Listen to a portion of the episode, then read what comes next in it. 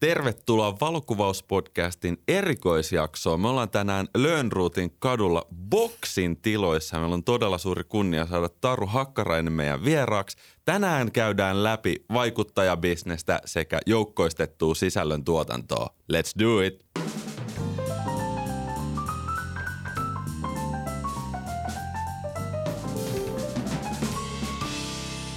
Hei Taru, kuka sä oot ja mitä sä teet Boxilla sekä mitä tekee boksi? Onko tämä tää niinku, että nyt pitää ajatella boksin ulkopuolelta vai me ollaan kyllä täällä, niinku, me ollaan täällä sisällä oikeasti? Nyt ollaan boksin sisällä kyllä joo. Eli äh, mä oon Taru ja mä vedän boksilla markkinointia ja meillä on sellainen pieni kolmen hengen markkinointitiimi, niin tota, se on mun vastuualue. Mutta on myös itse asiassa teidän podin kuuntelija myös ihan vapaa-ajalla, että, että tykkään paljon valokuvata ja, ja se on mulle tosi miele, mielekäs juttu.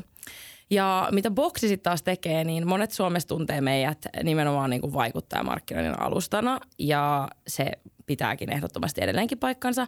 Eli me ö, yhdistetään brändit ja sisällöntuottajat ja tehdään heidän niin kuin sellaisella hyödy, molempia hyödyttävällä tavalla. Eli, eli me virtaviivaistetaan aika paljon sitä vaikuttajamarkkinoinnin flowta ja sitä, että miten sitä niin kuin hallitaan alusta loppuun asti, mutta myös me tehdään vaikuttajille aika helpoksi se, että he löytää kampanjat alustalta samasta paikasta ja pystyy sitten hakemaan niihin aika helposti ö, mukaan. Mutta sitten mitä me ollaan viimeisen ehkä reilun vuoden aikana tehty enemmissä määrin, niin on noita sisällöntuotantoprojekteja suoraan yrityksille. Eli sen sijaan, että yritykset pyytäisi vaikuttajaa ottamaan tai laittamaan heidän omiin kanaviinsa niin kuin markkinointiviestinnässä, että mistä tuotteesta on kyse ja näin eteenpäin, niin he tuottavatkin materiaalia, videoita ja kuvia suoraan brändeille heidän omaan käyttöön. Eli tämä on niin kuin markkinointipaikka kuvien ja videoiden tekijänoikeuksille. Joo, kumman sä sanoisit, että on tällä hetkellä niin kuin isommassa roolissa teillä? Että kummassa on enemmän momentumia vuonna 2022?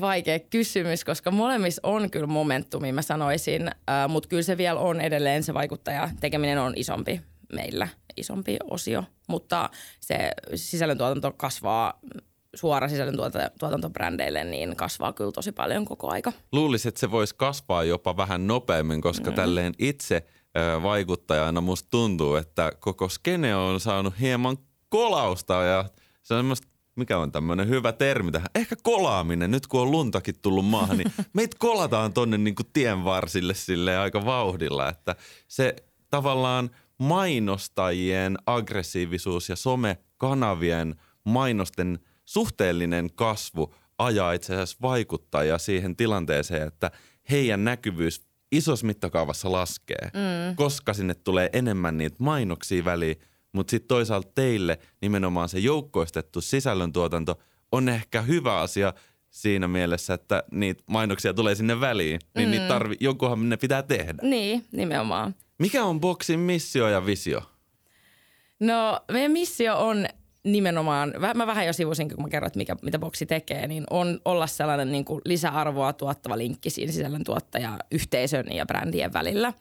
Eli just se, että, että me ollaan nimenomaan hyödyttämässä molempia osapuolia, eikä niinkään, että me ollaan nyt niin kuin toisten puolella. Et me yritetään kaikesta tekemisestä tosi vahvasti ottaa molemmat osapuolet huomioon. Et, et se ei ole silleen, että me ollaan nyt niin kuin brändien kumppani ja sitten me sorretaan vaikuttajia, eikä me olla silleen välttämättä, että me ollaan niin kuin vaikuttajien semmoinen, niin kuin, et, ja sitten meillä on ihan sama, mitä brändit tekee ja näin. Että se on niin kuin tosi tärkeää olla siinä ajan hermoilla molempiin suuntiin. Ja visio nyt ehkä, että me ollaan tällä hetkellä Suomessa ja, ja Saksassa, niin meidän visio olisi ehdottomasti kansainvälistyy Euroopassa, avata uusia markkinoita ja näin ollen tuottaa vieläkin isommalle määrälle vaikka sisällöntuottajia, niin semmoinen öm, merkittävä, jos ei nyt ihan päivätyö monille, mutta kuitenkin semmoinen merkittävä side hustle siinä, että he pystyvät niinku saamaan hyviä lisätienestä ja sitä kautta. Et meidän koko porukkaa motivoi tosi paljon se, että me nähdään ihan euromäärässä, että paljon meidän sisällöntuottajat on tienannut rahaa Boxin avulla. Niin se on oikeasti aika sairaanmake juttu. Joo, sanoit, että visiona on laajentaa ulkomaille ja siellä on varmaan muitakin bokseja tarjolla. niin tota, miten te erotutte sitten muista kilpailijoista? No meitä erottaa ehdottomasti se, että me tarjotaan, niin kuin toi, kun mä selitin, että mitä eri tuotteita meillä on, niin tarjotaan se koko paketti tietyllä tavalla samassa. Että on olemassa paljon kilpailijoita, jotka tekee ehkä osaa siitä, mitä me tehdään, jotain yksittäisiä tuotteita, mutta se, että sä löydät sen koko paketin samasta, niin se on, sit, sitä ei ole tarjolla ihan kauheasti.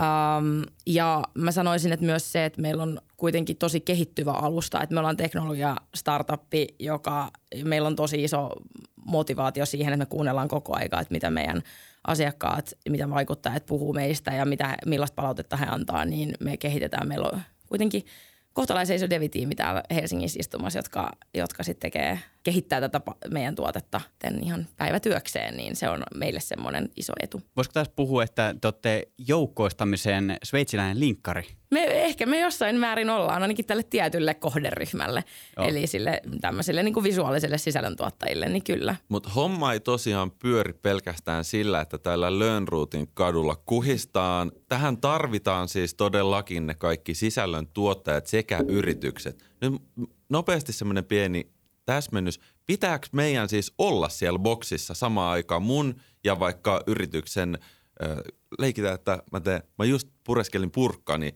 mä haluaisin tehdä ksylitolille nyt jonkun kampiksen. Pitääkö sen ksylitolin olla boxilla ja mun samaa aikaa, jotta me niinku matchataan? No ei teidän niinku kirjaimellisesti tarvitse siellä nyt olla siellä platalla samaan aikaan kirjautuneena, mutta toki teidän molempien pitäisi olla siellä alustalla löydettävissä. Eli käytännössä, mutta miten se prosessi toimii on se, että, että tämä brändi laittaa briefin meidän alustalle, missä he kertoo, että mitä he haluavat. Oli kyse sitten näistä kuvista ja videoista tai sitten vaikuttajakampiksesta. Ja sitten sisällöntuottajat näkee siellä alustalla, että mitä kaikkia projekteja kampiksia olisi tarjolla ja voi hakea sitten niihin semmoisella lyhyellä hakemustekstillä. Ja sitten brändi pystyy sitten sitä kautta näkemään, että okei, että mitäs tyyppejä, ketä täällä haluaisi tehdä meidän kanssa töitä ja sitten voi jatkaa sitä keskustelua siellä. Mutta ei tarvii siis olla mitenkään silleen, että it's a match tyylisesti. Mutta selvästi siis tilanne ö, kulminoituu siihen, että siellä alustalla vaikuttajat kilpailee vähän niin kuin toisiaan vastaan myös omilla profiileilla. Eli, eli heidän kannattaa panostaa johonkin tämmöiseen portfolioon teidän Joo, sivulla, kyllä. jotta ne näkyy niin kuin paremmassa, näyttäytyy paremmassa valossa kuin muut, näyttäytyy paremmalta. Tai tapahtuuko sama yrityksille, eli siis ne, jotka firmat tekee niitä briefejä teidän sivuille, niin mitä parempi briefi, niin sitä useampia hakemuksia se sitten saa. No totta kai se auttaa asiaa, mutta mä sanoisin, että ehkä isoin isoin tekijä brändille on se heidän brändi. Eli käytännössä Joo. kuinka houkutteleva brändi se on. Et totta kai silläkin on merkitystä, että minkä tyyppisestä kampanjasta on kyse, mutta vaikka huomataan, että nuo isot suositut brändit niin kerää kyllä tosi ison määrän hakemuksia verrattuna johonkin pienempään. Ja myös esimerkiksi kestävän kehityksen brändit on semmoisia, että tosi monet haluaa vaikuttajat tehdä semmoisten, jotka vastuullisten brändien kanssa hommia ja se näkyy myös niissä hakemuksissa. Mutta sitten taas se on tosi tärkeää nimenomaan, mitä sanoit vaikuttajille se, että et, että sun profiili on kunnossa. Että Boxin profiilissa, vaikuttajien profiilissa sä näet, että millaisia kampanjoita he on aikaisemmin tehneet. Öö, näkee niin kuin vaikka IG-feedia, että miltä se näyttää. Mutta sitten tietysti niin kuin osa, jotka ottaa osaa näihin öö, vaikka valokuvausprojekteihin, niin eihän he välttämättä ole mitään Instagram-vaikuttajia. Että mm. sitten se voi olla aika erilainen kohderyhmä, niin heille sitten on tosi tärkeää. Me ollaan itse asiassa just aika hiljattain julkaistu se portfoliomahdollisuus, eli koska kaikkien Instagram ei ole portfolio, eli olisi niinku mm. niin kuin paljon hyödyllisempää, että, että sä laitat, pystyt lataamaan sinne niitä kuvia, mitä sä haluaisit näyttää, että hei, tämä on mun portfolio, ottakaa mut mukaan tähän sisällöntuotantoprojektiin. Niin, niin, niin se on siellä nyt niin kuin livenä, eli jos nyt joku liittyy boksiin tai on jo boksin käyttäjä, niin käykää laittamassa sinne portfoliot kuntoon, niin se auttaa merkittävästi sitten niiden kamp- tai niin kampiksiin mukaan pääsemiseen. Millä muulla tavoin voi vaikuttaa ja erottautua niistä muista vaikuttajista boksin alustalla? Nyt semmoinen, niin kuin just valokuvauspodcastin kuuntelijoille pro-tip, että tulee täydellinen profiili. No ehkä tärkein on se, että sä annat jonkun sortin ideaa sille, että mitä sä lähtisit sen briefin perusteella tekemään.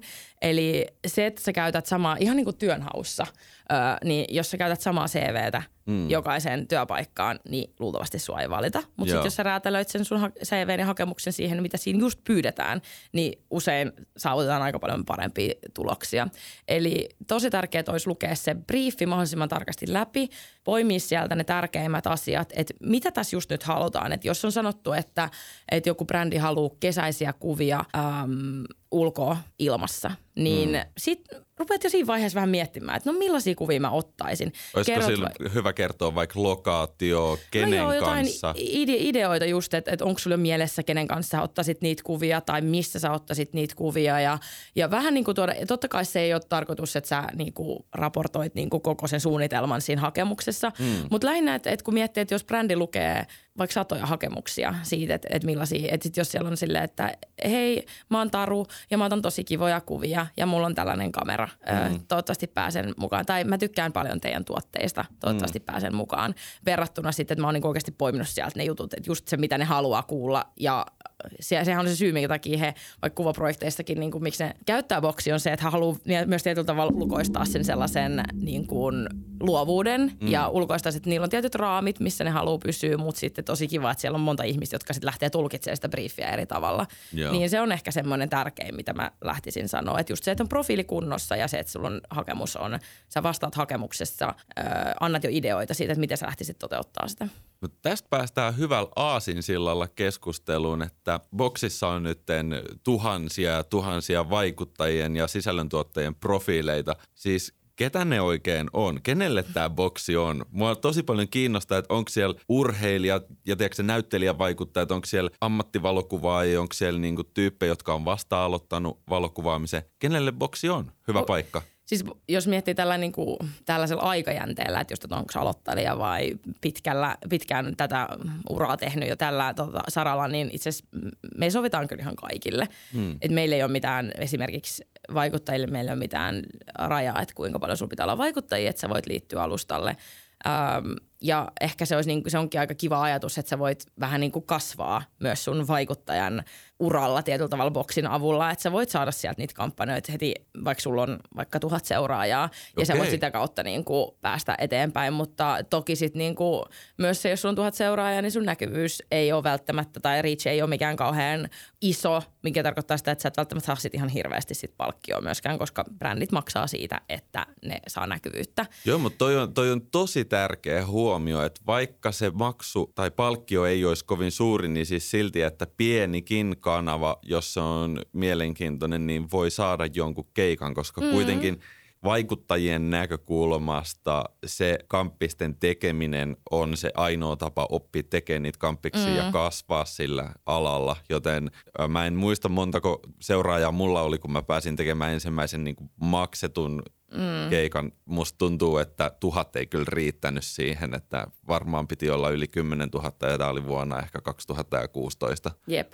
Mutta tietysti pitää ottaa myös huomioon sitä, että jos brändillä on tietty budjetti, mitä he haluaa käyttää, että jos he ottaa sinne ö, pelkästään näitä tuhannen seuraajan ö, profiileita, niin – he pitää ot- ottaa niin kuin tosi paljon, että he saavuttaa sen, kuinka paljon ihmisiä he haluaa tavoittaa tällä. Et sille, että niin kuin aika vähän on niitä, tietysti on niin kuin jotain brändejä, joilla ei ole sit niin paljon budjetteja, että ne mielellään sit itse asiassa tekeekin sille, että heillä on paljon erilaisia tai paljon eri vaikuttajia, joilla on vähän pienempi seuraajakunta, mutta sit se tietyllä tavalla korreloi, niin kuin, että jos sulla on tuhat seuraajaa, niin sä et välttämättä ehkä pääse ihan yhtä helposti johonkin kampiksiin mukaan, mutta sit jos mä sanoisin, että niin kuin ehkä semmoisella mutulla, niin 5000 seuraajaa alkaa olla sellainen, että nyt niinku, et, et se ei joutu olemaan enää todellakaan niinku este. Että, ja se on kuitenkin vielä varmaan, mä luulen, kategorisoidaan ehkä nanovaikuttajaksi, että sä et vielä ole mikään kauhean iso vaikuttaja silloin. Joo. Miten sitten, tota, nyt kun puhutaan näistä seuraajan määristä ja otetaan nyt elävän elämän esimerkki tässä. Vieressä istuu Joonas Linkola, joka on valokuvauksen ja outdoor-skennen tällainen rokkitähti Suomessa ja sitten on minä, tällainen puolivillainen valokuvausharrastelija niin voiko nämä vaikuttajat määritellä sitten omia ehtoja näihin sopimuksiin tai miten hinnoittelu toimii, onko kaikille niin kuin yhdenvertainen riippumatta seuraajamääristä tai siitä statuksesta, millainen nimi pelikentällä on? Joo, eli boksissa ei voi neuvotella omia ehtoja. Et se, eli palataan nyt taas tähän silleen, että me halutaan tarjoa molemmille brändeille ja vaikuttajille niin kuin hyödyttävä alusta. Ja se, että jos jokainen vaikuttaja neuvottelee omat ehdot, niin se on brändeille itse asiassa kaikkea muuta kuin hyödyttävä alusta. Että se, siinä se on, niinku, se on brändeille ihan älyttömän iso helpotus, että he tietää, että kun boksin kautta tehdään joku juttu, niin se toimii näin ja se toimii aina sillä tavalla. Eli jos vaikuttajakampiksista puhutaan, niin ää, se toimii niin, että sulla on vaikka niin kuin kerran oikeus riipostata se vaikuttajan tekemä julkaisu, mutta jos sä haluat käyttää sitä kuvaa, niin sun pitää ostaa siihen oikeudet joka maksaa aina tietyn verran, saman verran, ja sä voit ostaa sen sieltä alustalta, jos se vaikuttaa on laittanut sen myyntiin. Eli on niinku, meillä on niinku tosi tarkat käyttöehdot, jotka on samat ihan aina. Ja samoin on niissä, myös niissä kuvausprojekteissa. Että täytyy sanoa niissä valokuvaus- ja videoprojekteissa, niin öm, niissä niinku ehkä me vielä vähän haetaan myös sitä, että miten se niinku olisi paras niin, että se palvelisi sekä just semmoisia vähän niinku aloittelevia valokuvaajia – mutta se olisi myös hyödyttävä niille, jotka on vaikka tehnyt valokuvausta jo pidempään, että olisiko meillä sitten niinku muutama eri tavallaan hintaporras, eli käytännössä tekisi, saisit vähän, mutta nämä on siis ihan niin kuin vaan ollut puheissa meille, että ei joo, ole todellakaan mitään kehitystyötä aiheeseen liittyen vielä, mutta just se, että, että siellä se on ehkä vähän vielä haastavampaa just se hinnoittelu, että, että kun meillä toistaiseksi on silleen, että, että kaikki kuvat maksaa saman verran, joo. riippumatta, että kuinka paljon se vaatii oikeasti siltä valokuvaajalta työtä siinä taustalla, niin se on niin kuin ehdottomasti semmoinen vähän niin kuin heikkous, mikä me kyllä tiedostetaan ja koitetaan siihen löytää, löytää ratkaisuja. Joo, valokuvien ja videoiden stokkipalveluita on todella paljon, mutta hyvin harva tarjoaa mitään, missä on tuotteet tai brändit mm. esillä. Mä oon itse tosi pitkään myynyt videoita semmoisen viiden stokin kautta ja siellä on tosi äh, avoimesti kerrottu erilaiset tavat, miten ne stokit saa rahaa siitä. Ja siis siellä saattaa olla, että äh, Adobella on vaikka 15-25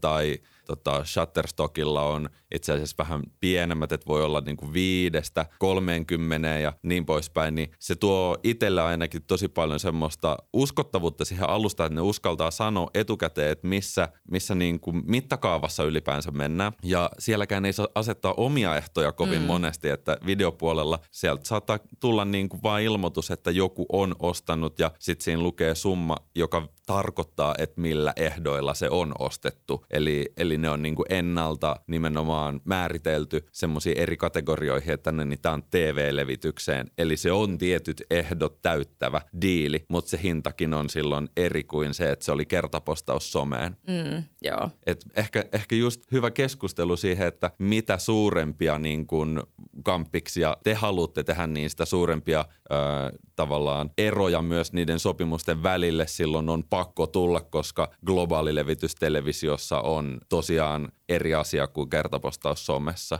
Jep. Ja ja sitten, jotta saadaan niin kuin ne molemmat diilit tapahtumaan, niin silloin varmaan pitääkin tulla jos, jotain kehitystä siihen, niin kuin, että miten näytetään se sinne sisällön tuottajalle päin. Ja ostajallehan se on siis helpompaa ymmärtää se myös. on. Siis se on, me ollaan saatu niin paljon palautetta meidän asiakkaat just siitä, että kun he ostaa myös kontenttia tosi eri niin kuin lähteistä.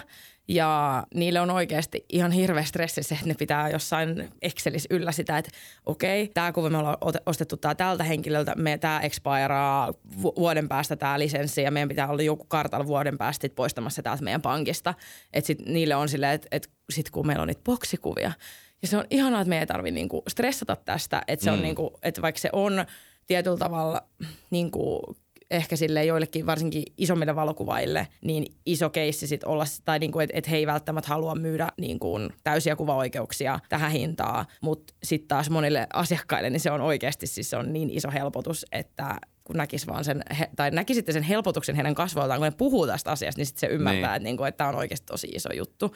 Ja sitten ehkä tuohon mä haluaisin vielä palata, että meidän, esimerkiksi just videokuvauksessa, niin meidän – meidän tarkoituksena ei ole missään nimessä niin kuin olla mikään videotuotantotoimisto. Me Joo. ei haluta, me, meillä on enemmän sille, että me semmoista niin kuin somessa käytettävää, aika semmoista helppoa raaka materiaalia me välitetään.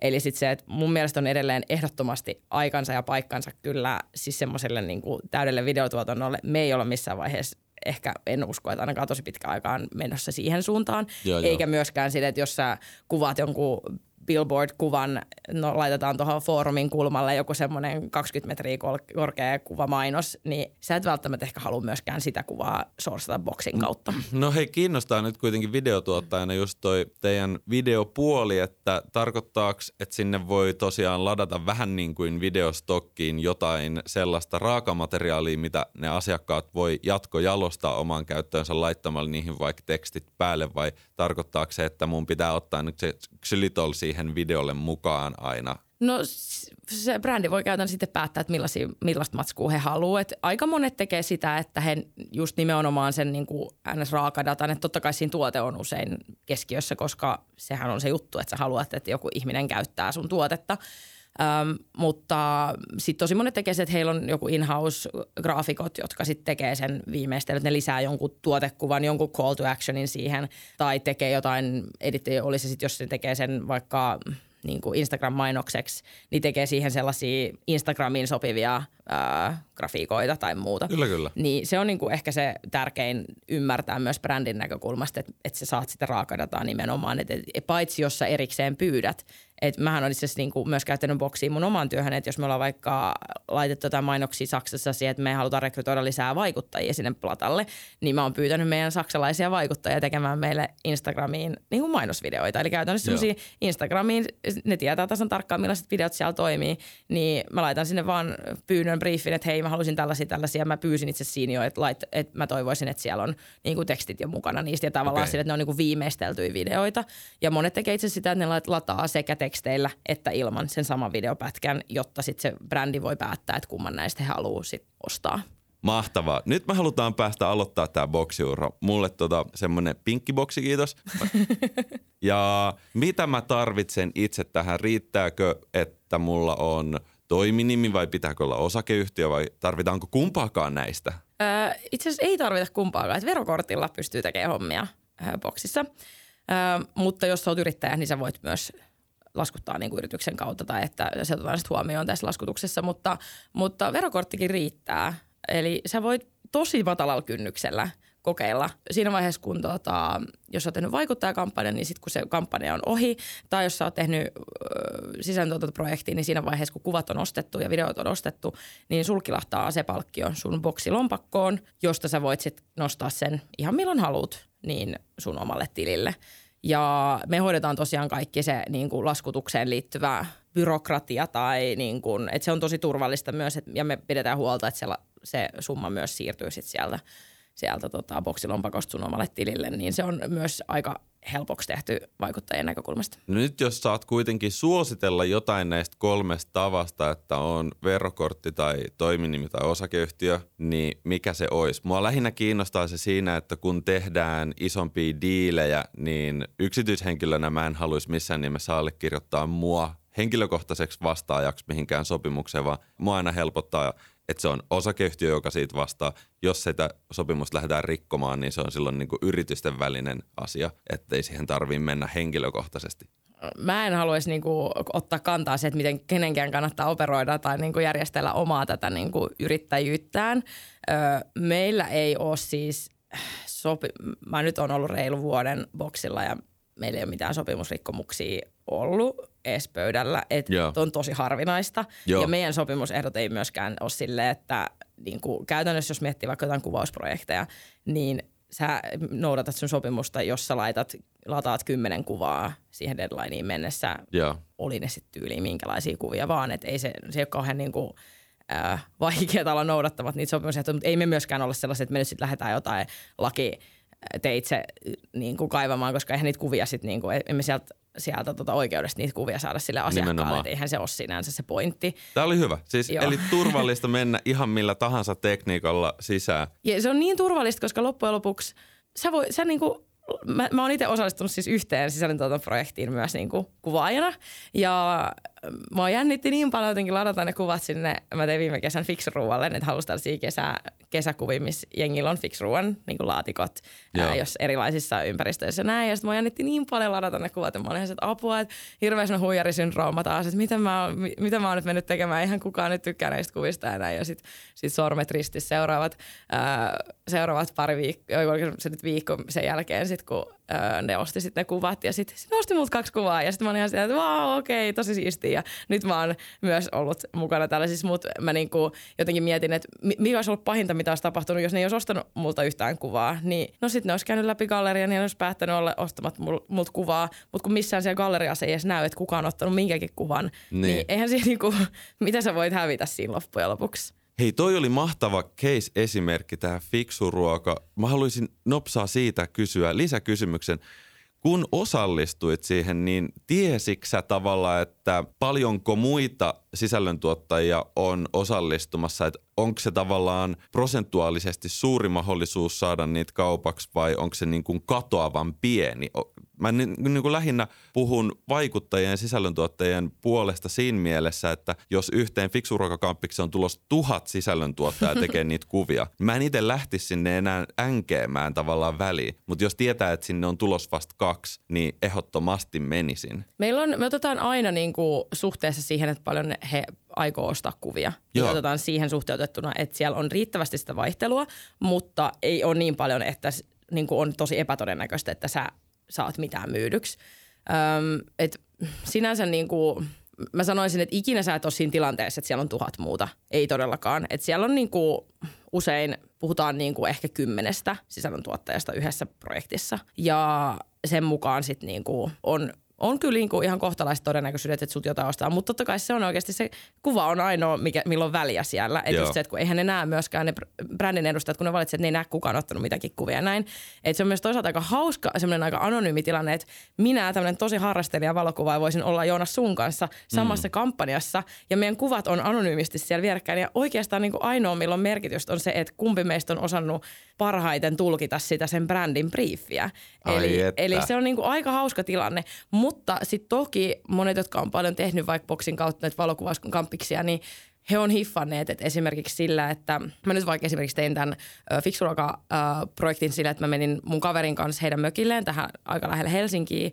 Otettiin vähän niin kuin erilaisista ympäristöissä sille, että hän ottaa vaikka autosta, kun on menossa mökille, niin ottaa sen boksin. Ja sitten kun kävelee sieltä semmoista polkua sinne mökille, niin silloin boksi kainalossa ja sitten tota, semmoiset kivoista maisemista siinä, niin niin mulla on aika selkeä, että, niin kuin, että okei, täällä tulee aika kivoja kuvia, mutta jos mä olisin sitten vielä sen lisäksi – pistänyt tupla-effortin, että mä olisin ottanut mun poikaystävän ö, mukaan. Me oltaisiin menty veneilemään, mä olisin ottanut siellä sen boksin kanssa siitä kuvia, niin mä olisin jo heti tuplannut tavallaan sen, että millaista mm. sisältöä, koska se vaihtavuus on se, mitä ne brändit haluaa nähdä. Okay. Ja sitten ne, ketkä on hiffannut ton mallien, erilaisten mallien käytön vaikka tai erilaisten ympäristöjen käytön, niin niiden, ne siis varmaan, niin kuin, mä en nyt tiedä, onko tämä nyt joku all time record, mutta mä muistan, että joku on myynyt ihan oikeasti, vaikka onko se kahdeksan kuvaa yhdessä kamppiksessa. Se onkin sitten jo niin kuin 1200 euroa rahaa. Joo että kun hiffaa sen semmoisen niin kuin vaihtuvuuden merkityksen. Hei, niin se on myös niin, hyvä tämmöinen niin, vinkki vitonen, jos joku ottaa niin, Ehkä vähän kantaa. väärä vertauskuva, mutta et mitä useamman lottorivin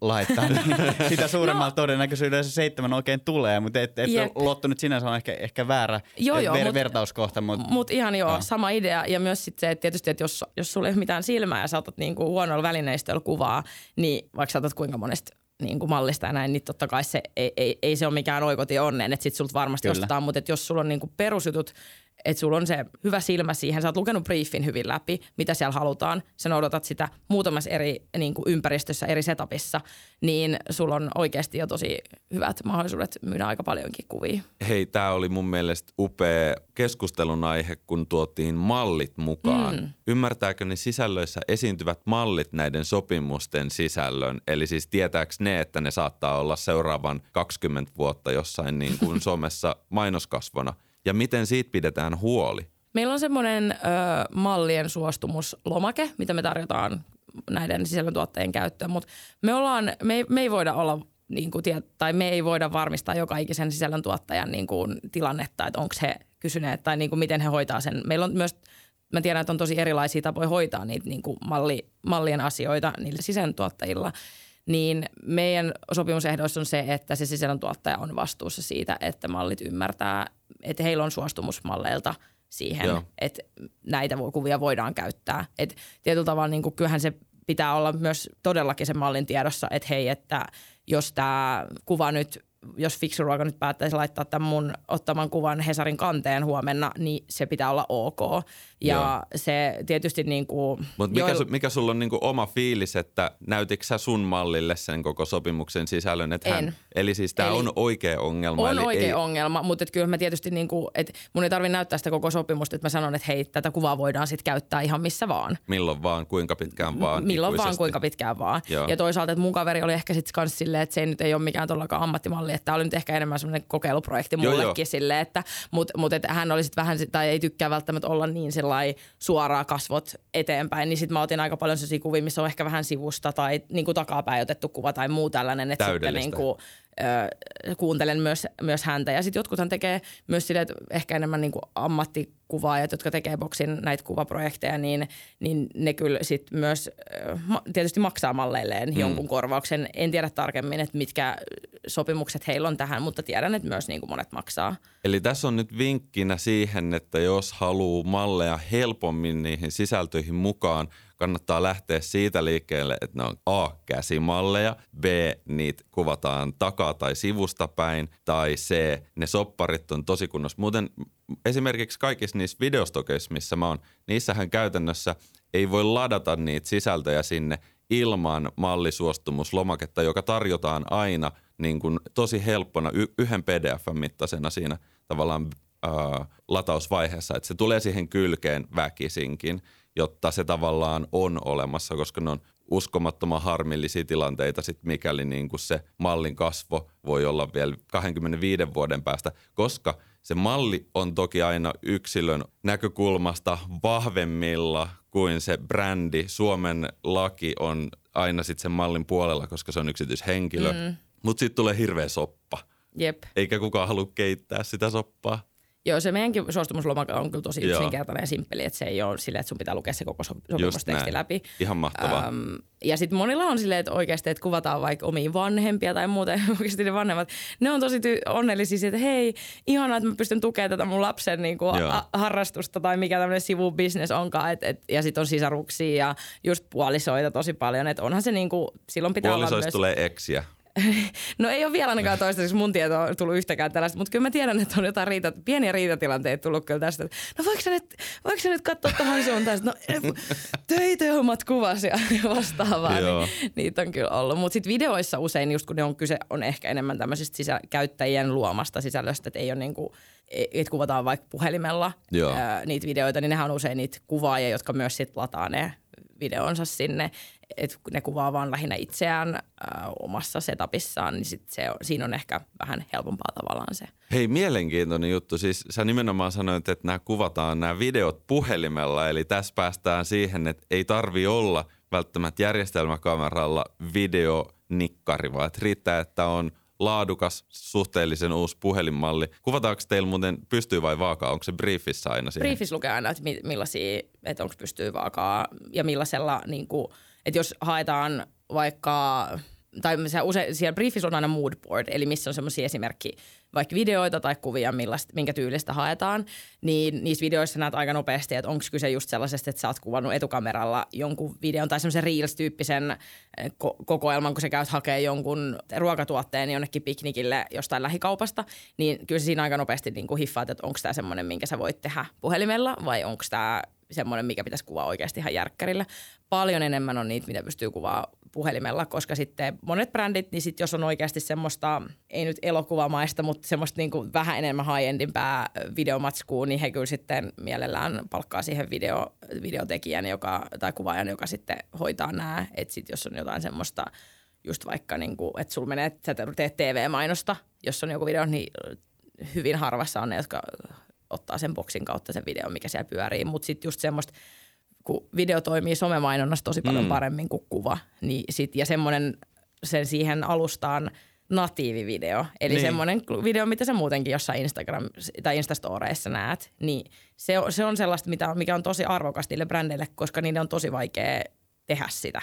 Joo, kyllä mä uskon, että sosiaalinen media muuttaa yleisesti kaiken mainonnan kulttuuria niin, että se some tavallaan tulee sinne televisioon niiden puhelinvideoiden myötä. Ehkä, mm. ei, ehkä ei ole vielä, mä en katso telkkari, mutta mä, mä oon ihan varma, että näin tulee tapahtumaan. Ja ehkä siis huomaa, tai mitä itse olen huomannut, niin telkkarimainokset on vielä ehkä vähän sellaisia niin kuin silotellumpia, mutta itse asiassa noiden striimauspalveluiden mainokset, niin niissä on jo aika paljon enemmän semmoista rososuutta. Että ni- niihin selkeästi tehdään vähän pienemmällä budjetilla öö, matskua, niin ehkä tämä, ja sitten kun me kaikki katsotaan striimauspalveluita meidän telkkarista, niin sitten se tavallaan vähän sitäkin myötä ehkä tavallaan madaltuu se ta- laadun taso tai se, että mitä vaaditaan niiltä videolta, että ne näkyy telkkarissa. Joo, mä oon ollut tässä niinku aivan statistina haltioituneena tästä teidän keskustelusta. Todella mielenkiintoista keskustelua ja niinku, jos miettii tätä palvelua, että tämä on niinku sellainen todella monihaarainen himmeli, että tässä on niinku todella paljon asioita, mitä pitää ottaa huomioon ja asiat on niinku aika hyvässä balanssissa, jos mietitään niinku eri vaikuttajien ja sisällöntuottajien mahdollisuuksia myydä omia kuviaan ja brändeille voidaan räätälöidä sit sopivia diilejä ja ottaa toimeksiantoja vastaan. Tota, mua kiinnostaa tämä hinnoittelu. Me tykätään Joonaksen kanssa rahasta. niin, tota, ei. Niin, miten avointa tämä hinnoittelu on ja onko se julkistietoa?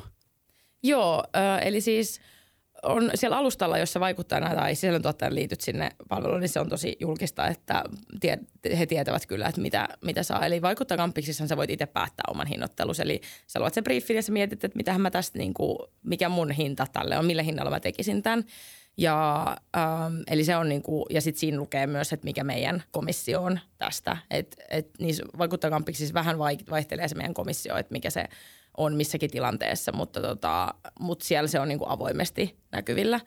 Öm, niissä kuvaprojekteissa niin meillä on standardihinnoittelu, että jokainen kuva maksaa, tai jokaisesta kuvasta vaikuttaja saa, sisällöntuottaja saa 150 euroa, joka, siis jokainen kuva, mikä on myyty, niin siitä kilahtaa 150 euroa tämän sisällöntuottajan tilille. Ja jos sä osallistut johonkin projektiin, kuva- tai videoprojektiin, mistä sulla ei osteta yhtään mitään, niin sä saat 50 euron osallistumismaksun. Ja tämä on sitten niinku, tavallaan vähän edes kattaa sitä, että sä oot kuitenkin käyttänyt jonkun verran aikaa siihen, että sä oot, sä oot niitä tehnyt. Mutta tota, et se, on niinku, se on selkeä ja ne on toivottavasti, voisi olla vieläkin ehkä selkeä miesili jossain siellä alustalla, mutta, mutta jokaisessa, mun mielestä jokaisessa briefissä, niin kuin kuva- tai videobriefissä, niin lukee kyllä, että mitä, mikä se hinnoittelu on. Ja se, että kuinka paljon me sitten, meidän kate on siinä välissä, niin se vaikuttaa, tai siihen vaikuttaa se, että kuinka isolla volyymilla se brändi ostaa kuvia meiltä vuoden aikana, koska se on siinä on yllättävän paljon kaikkea hommaa, mitä, mitä, va, mikä, mitä meiltä vaaditaan näissä progiksissa. Niin teillä ja, on aina tavallaan joku kiinteä kustannus kuitenkin, koska te teette töitä tuntimääräisesti ja on toimistot ja vastaavat. Että jos asiakas on tosi pieni, niin se on ymmärrettävääkin, että jotta tämä homma elää Lönnruutin kadulla, niin te tarvitte siitä prosentuaalisesti isomman joo. osuuden. Eli ja sitten sille, että ja myös se, että jos joku brändi ostaa meiltä vaikka 200 kuvaa vuodessa, niin he, on, he tekee siinä tapauksessa aika paljon briefejä ja he myös tietää, että mitkä briefit toimii. He, heillä on jo ne oppikokemukset tavallaan niistä aikaisemmista, niin ne tarvii meiltä aika paljon vähemmän tukea siihen sen tekemiseen. Mutta sitten jos on joku, joka kokeilee eka kertaa boksia, homma kymmenen kuvaa tai videota – niin usein se niin kuin luuppi, kun me aina tsekataan kaikki briefit ennen kuin ne menee alustalle ja annetaan palautet, jos me jo nyt nähdään etukäteen, että hei tässä on niin kuin joku, te ette ole ihan niin kuin tar- tarpeeksi tarkasti sanonut Apua, tätä juttua tai tiedä, muuta. mitä te pyydätte. tai että meillä on vähän sellainen, nousee vähän red flag jostain asiasta, että hei tästä saattaa tulla niin kuin närää, niin me jo proaktiivisesti reagoidaan, niin sit usein saattaa olla, että siinä, se menee muutaman loopin läpi ennen kuin se edes päätyy sinne platalle se briefi, niin äh, totta kai tämä vaatii meiltä myös niin kuin suhteessa yhteen kuvaan, niin me tehdään aika paljon enemmän työtä verrattuna sitten mm. näihin, jotka tilaa 200 kuvaa, tai ostaa 200 kuvaa. Niin, mutta brändit maksaa jotain käytännössä 250 ja 350 euron välistä niistä kuvista, riippuen siitä volyymista. Eli mitä enemmän ne ostaa vuodesta, niin saa, ne saa sillä alemmalla hinnalla, eli 250 euroa, jolloin meidän kate on joku, onko se 40 pinnaa mun matikkapää ei nyt just toimi. No, no nopeasti laskettuna jo, jotain sitä luokkaa, joka mun mielestä kuulostaa aika reilulta, että totta kai te olette kehittänyt tämän alustan ja si, se ei ole tullut niin kuin itsestään. Ja niin se ei myöskään so, kehi, niin kuin jatkokehity itsestään. Ky, ky, kyllä, että et totta kai koneisto vaatii, vaatii kuluja. Mm. Mutta sitten just toi, että maksetaan esimerkiksi tuollain niin ns. heittomerkissä lohdutuspalkinto osallistujille, että, että vaikka yhtä, yhtään kuvaa ei osteta tuossa projektissa, niin se, e, eihän teet edellytetä sitä, mutta mun mielestä on niin kuin, tavallaan niin kuin näille sisällön tuottajille sellainen niin kuin kiva kädenojennus, että, että kiva kun yrititte kuitenkin ja osallistuitte. Mun, mun mielestä on niin kuin ainakin äärimmäisen hienoa. Kuluttajamarkkinat on globalisaation kasvot tällä hetkellä ja mua kiinnostaa hyvin paljon se, että miten kansainvälinen niin kuin, toiminta näkyy boksissa. Pystyykö ulkomaiset brändit ottaa tota, suomalaisiin sitä kautta yhteyttä tai toisinpäin? Tai esimerkiksi, että pystyykö boksin kanssa tekemään töitä ulkomailta? Tota, vaikuttajakampiksissa niin ehkä se ei näy varsinaisesti, että, että jos miettii, että joku brändi usein he päättävät, että haluaa vaikka mennä jollekin markkinalle, uudelle markkinalle, että joku suomalainen brändi haluaisi mennä vaikka Saksaan, niin sitä niin kuin saksalaisille vaikuttajillehan se nä- näkyy aika niin kuin samanlaisella kuin ihan mikä tahansa muukin kampanja. He päättävät, että haluatko mennä, onko tämä brändi sellainen, minkä kanssa mä haluan tehdä töitä. Mutta sitten ehkä tuosta kansainvälistymisestä niin yksi hauska esimerkki tai niin kuin ulkomailta työskentelystä hauska esimerkki on ö, Luhta on, tai Luhta Sportswear – Group, olisiko se viralliselta nimeltään, niin, niin on aika paljon, siinä vaiheessa kun korona tai tämä pandemia iski, niin he ei pystyneetkään enää tekemään tämmöisiä joka tai on, tekikö ne nyt niin kuin mun mielestä joka kaksi kertaa vuodessa tämmöisiä isoja fotoshootteja, jossa että kun heidän niin kuin, niin kuin vaatebisneksessä, usein varsinkin tuommoisessa niin kausivaatebisneksessä, niin tosi vaikeaa on se, että sun pitää kuvata talvimallisto kesäkuussa Joo. tyylisesti tavallaan edellisessä. Sä oot aina niin kuin a- aikaas edellä tavallaan. Ja niin pahimmillaan siinä. jopa niin, että se tapahtuu niin kuin yhdeksän kuukautta taaksepäin, jolloin se, edell- se kyseinen kausi just menetettiin. Joo, jep. Ja tää on tämän takia on se niin kuin, sit lentäneet yleensä ympäri Eurooppaa tai maailmaa kuvaamaan niitä ö, jotain kampanjakuvia – mutta sitten, koska tuli pandemia, niin he kokivat, että he ei niinku, tai ensinnäkään ei välttämättä pystynyt, mutta ei myöskään halunnut lennättää sitten tiimiä, koska oli aika sellainen epävarma tilanne sitten, niinku, että miten se levii se virus ja näin.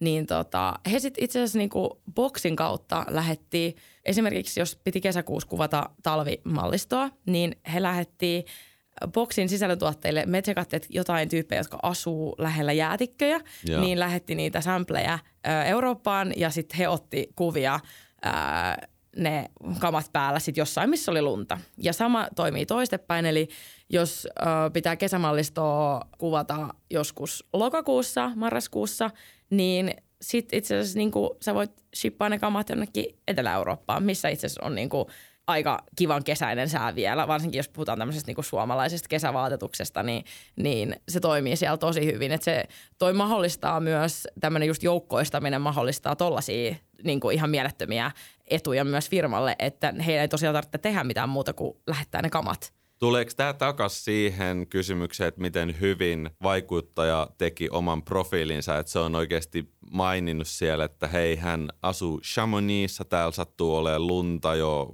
lokakuussa vuoren huipuilla ja jäätiköt ei sulla koska. Että sitten tavallaan se on se vaikuttaja vastuulle, että, että se löytyy. No tuossa vaiheessa sitten kun on, niinku, puhutaan aika tämmöisestä niinku, spesiaalista projektista, niin meidän myös niinku, tiimi tekee sit aika aktiivisesti töitä sit etsimällä, tai että he etsii niitä et ei ehkä voi odottaa, että näitä nyt tulee niinku ovista ja ikkunoista, että hakemuksia tällaisiin kampiksiin. Mistä he tekee myös niinku, Ai mitä? Mistä niitä silloin etitään? Instagramista? Öö, no ei, voi etsiä Instagramista ja sitten pyytää heitä, niin että et hei, meillä niin. olisi tällaisia projekteja tarjolla, että et tuutteko te boksiin. Sitten on myös näitä tämmöisiä influencer discovery tooleja, eli millä sä pystyt etsimään. Aivan. Mutta sitten myös meidän omalla tota, platallahan sä näet myös, että mistä he on, niin kuin, missä he asuu, niin, niin sitä kautta voisit etsiä niitä, mutta, mutta joo, se – se on aika hauska esimerkki, mutta ne tietysti vaatii myös meiltä vähän enemmän hommaa kuin just se, että pitää löytää niitä sopivia sisällöntuottajia näihin, mutta, mutta toi on mun mielestä tämmöinen hauska esimerkki siitä, että kuinka hyvin tämä tämmöinen joukkoistaminen nimenomaan toimii Todellakin. kuvasisällön tuotannossa. Okei, Taru, todella mielenkiintoista keskustelua. Aletaan olla jakson loppupuolella, niin olisiko sulla heittää joku sellainen pieni hissipuhe, että joku täky valokuvauspodcastin kuuntelijoille, että minkä takia kaikki pitäisi käyttää boksia ja joku tällään hyvä kiteytys? Joo. No kyllä mun mielestä valokuvaajille se, tai valokuvauksesta pitäville, niin tämä ehdottomasti isoin hyöty on tietysti se, että sun ei tarvitse tehdä ollenkaan myyntiä muuta kuin kirjoittaa se lyhyt hakemusteksti. Eli käytännössä näet niitä vapaana olevia projekteja, sä pääset tekemään tosi isojen brändien kanssa parhaimmassa tapauksessa töitä, mikä olisi tosi vaikeaa muuten sille, että sä etit, että kuka täällä nyt isossa korporaatiossa on se, kenen mun pitäisi ottaa yhteyttä ja niin kuin pitchaat ittees. Et sen sijaan sä laitat sen lyhyen hakemustekstin, jossa sä kerrot vaan sun idiksistä, että mitä sä haluaisit, minkälaisia kuvia sä haluaisit ottaa. Et kyllä toi on niin kuin mun mielestä to, tosi hyödyllinen ajansäästö myös, myös sit valokuvaajille. Ja sitten jos sä oot pienempi, aloittelevampi valokuvaaja, niin sä pääst tekemään tosi makeiden brändien kanssa yhteistyötä, mikä ei muuten olisi, olisi sit välttämättä mahdollista. Ja mun mielestä ja meillä on ehdottomasti koko ajan tulee enemmän ja enemmän noita sisältöprojekteja, mikä tarkoittaa sitä, että niitä on myös niitä paikkoja on vapaana niin kuin koko aika uusille ja uusille tekijöille. Eli musta olisi tosi mahtavaa, jos, jos tämänkin podin kuuntelijoista joku nyt inspiroituisi ja olisi se, että hei vitsi, että, että, että jos minä olen oikeasti pystynyt tekemään fiksuruualle, se ottaa kivoja kuvioita, joita ne haluaa ostaa, niin kyllä mä luulen, että tästä, tämän podin kuuntelijoista niin tosi moni Erittäin moni. Ää, niin erittäin moni Suurin oikeasti osa. niin voisi vois ihan hyvin jopa tätä kaikki. Ellei Ei, jopa kaikki. Mutta ihan mahtavaa. Tota, niin kuin mä oon aina sanonut, niin paras tapa oppia tekee valokuvausta kaupallisessa mielessä on tehdä sitä kaupallisella touchilla ja päämäärätietoisesti. Tämä on siis suurin piirtein niin kuin ajaisi moottoritietä, että siinä katkotaan monta semmoista mutkaa suoraksi. Joo, mäkin jotenkin koen tämän palvelun silleen, että tämä on hyvä lisä kokeneille kehäketuille, mutta sitten myös äärimmäisen hyvä tapa aloitella ja päästä harjoittelemaan sitä, että millaista ka- kaupalliset kuvausprojektit on. Ja se, mikä tässä yhdistyy, on se, että sun ei tarvi olla mikään superinfluenssari, vaan sä voit niin kuin keskittyä siihen sisällön luomiseen. Niin tässä on vähän niin kuin kaikille kaikkea. Mm. Mutta olisiko tässä kohtaa aika pistää hanskat naulaa ja naulat taskuun ja, ja mikrofoni ta- boksiin. boksiin ja kyllä, laitetaan homma boksiin. Todella suuri kunnia saada Taru tänne vieraaksi. Kiitos paljon. Suuren Kiitos. suuret kiitokset.